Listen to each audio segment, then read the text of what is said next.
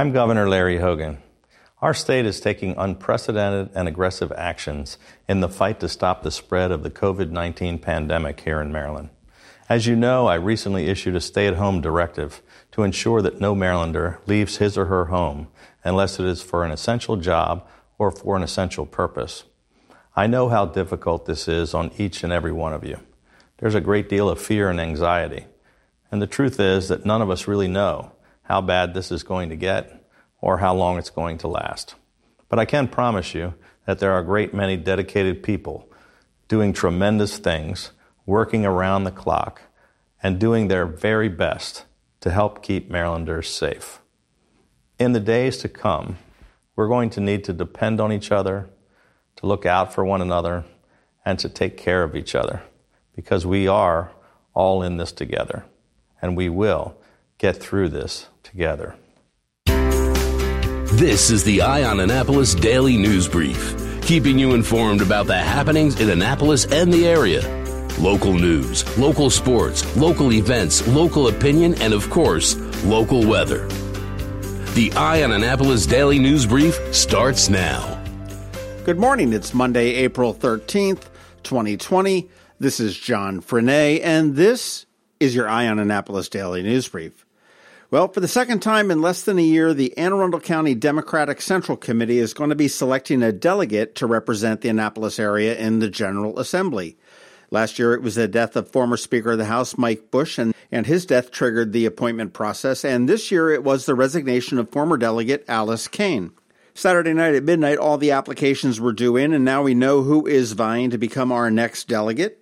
And those people are Andrew Bowen, Jamie Burton, Richard Cerullo, Rhonda Pindell Charles, who's the current alderwoman for Ward 3 in the city of Annapolis, Matthew Dolan, John Giannetti, who's a former one term delegate, a former one term state senator, as well as a former chairman of the Annapolis Democratic Central Committee, Vicki Gibson, who is a current judge of the Orphans Court for Anne Arundel County, William Henry Green, former candidate for delegate, Serpil Goosen, Chrissy Holt, a former candidate for senator in District 30, Dana Jones, Scott McMullen, a local attorney, friend of the podcast and host of the Annapolis podcast, also a former candidate for Anne Arundel County District 6, Lonnie Moyer, daughter of former Mayor Ellen Moyer, Ian Pfeiffer, the former two term alderman for the city of Annapolis in Ward 7, Jacqueline Roche, Wayne Taylor, who is the current vice chair of the Anne Arundel County Democratic Central Committee, also a former candidate for mayor for the city of Annapolis and a former alderman for city of Annapolis.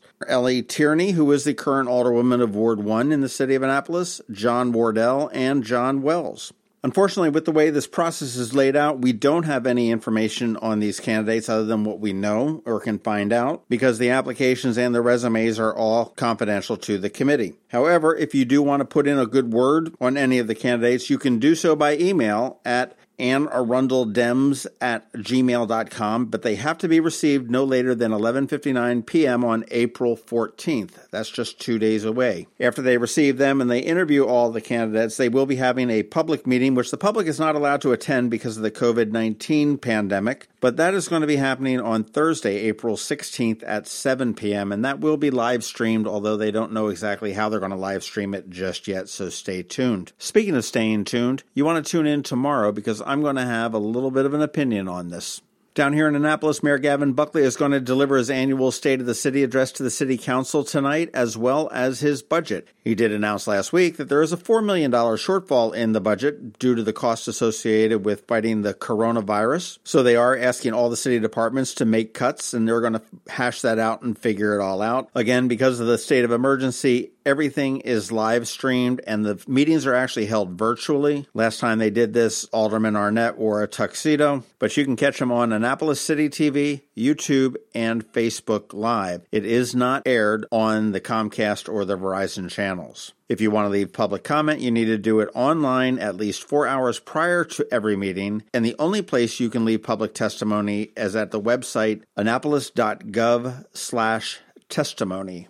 Well, it seemed inevitable, and now it is official. The commissioning week events and graduation for the United States Naval Academy class of 2020 have been canceled for this year. The word came out on Friday afternoon, and in a statement sent out by Superintendent Vice Admiral Sean Buck, he said, This was a very difficult decision to come to, but due to the national impact of the coronavirus, I have canceled our traditional commissioning week public events in order to safeguard the health and welfare of the entire Naval Academy family and local community, which has been my number one one strategic priority since the onset of the pandemic. He did say that he's working on ways to get the midshipmen to experience some of the pomp and circumstance and events surrounding Commissioning Week, but he's not quite sure how that's going to happen yet. So, unfortunately, we won't see the Blue Angels, we won't see graduation, the Herndon Monument climb, the color parades, the sea trials, or any of that this year, but it is all for the best. If you want to go to eyeonannapolis.net, we do have the announcement of that, and we do have some links to past commissioning week. So if you want to relive it vicariously, that's your place to do it. Speaking of COVID, just a brief update over the weekend. As of now, Maryland has confirmed 8,225 cases with 235 deaths, and Anne Arundel County has 659 cases with 27 deaths. Both of those numbers are actually down from the prior couple days, so that's the start of a good trend, I think. We will have more numbers out around 10 o'clock today, so you want to check back with eyeonannapolis.net for that. And finally, as we wrap up, I'm really excited about this. We got together with Liquified Creative and we decided to do something for the community. We put our heads together, and what came out of that meeting was AnnapolisGives.com.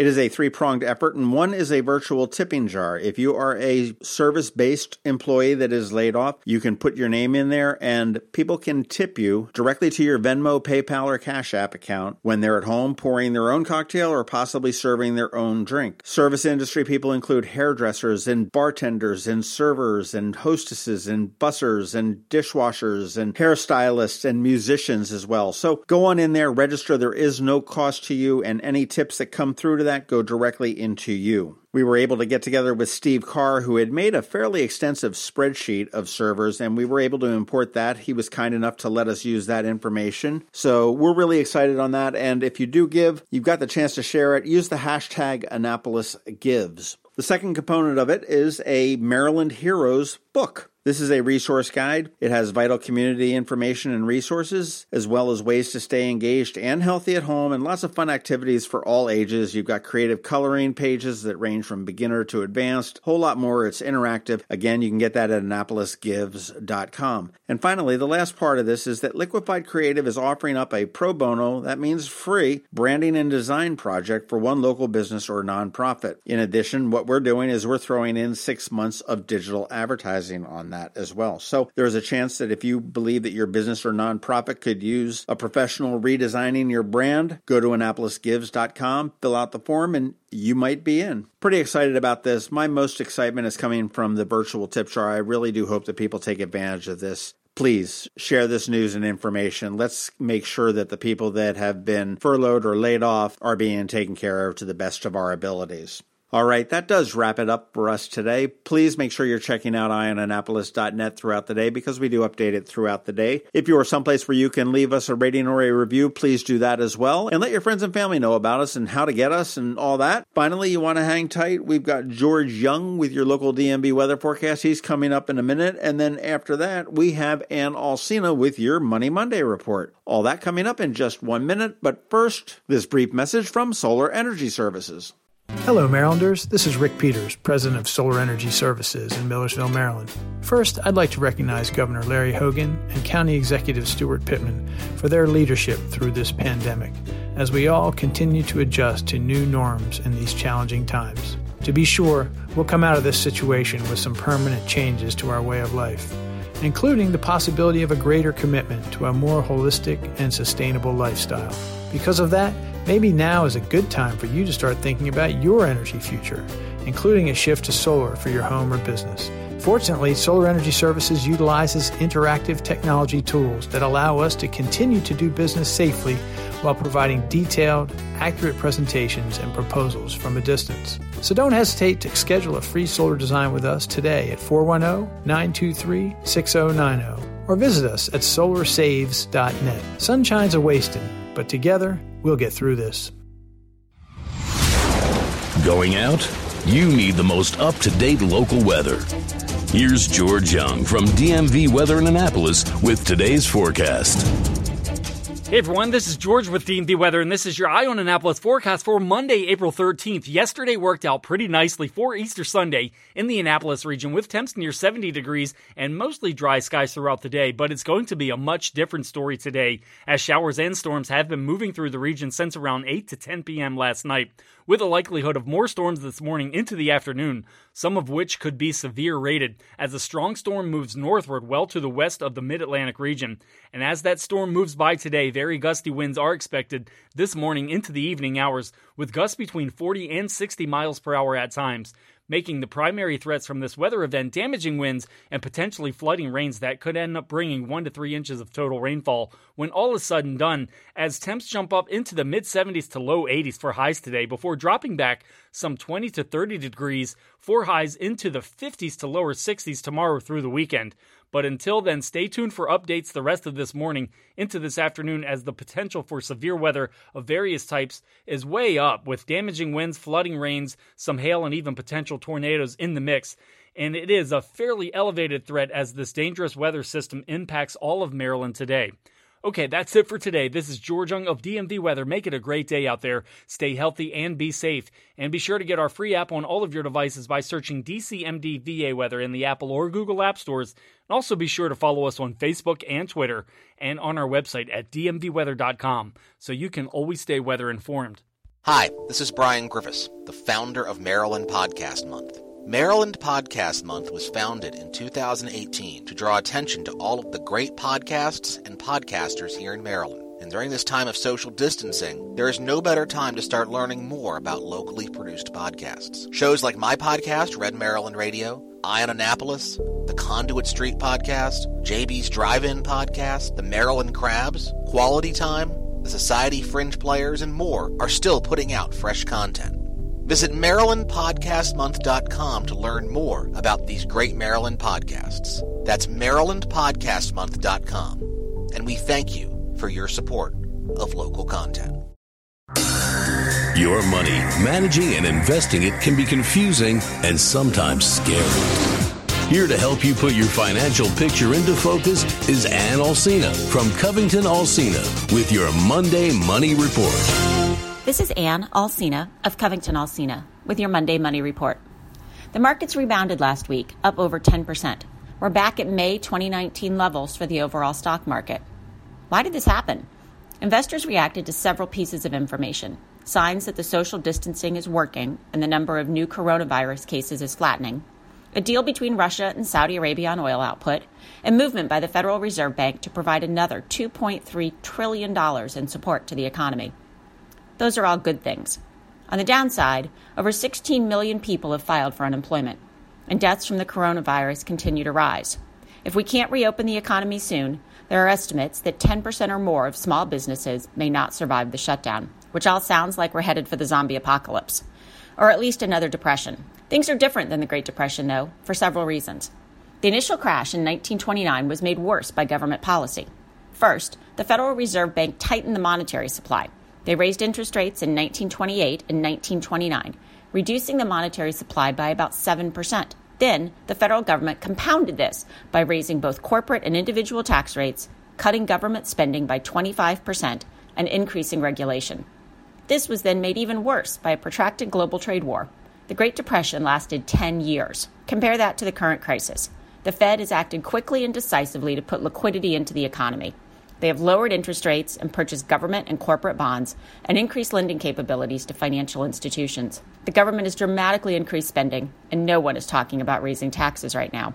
Finally, while we are still working through trade negotiations with China, as a whole, the global economy has much fewer protectionist trade policies. As a result, we expect the overall U.S. economy to bounce back much more rapidly, and we are not looking at another depression. And if you're wondering what the difference between a recession and a depression is, a recession is a gradual decline of the economy that occurs over at least six months. In 1974, the commissioner of the Bureau of Labor Statistics gave a more in depth dictionary definition. This included that there needed to be a 1.5, 1.5% decline in gross national product, or the total value of all goods and services produced in a given year, plus foreign investment and unemployment needed to reach 6% or higher.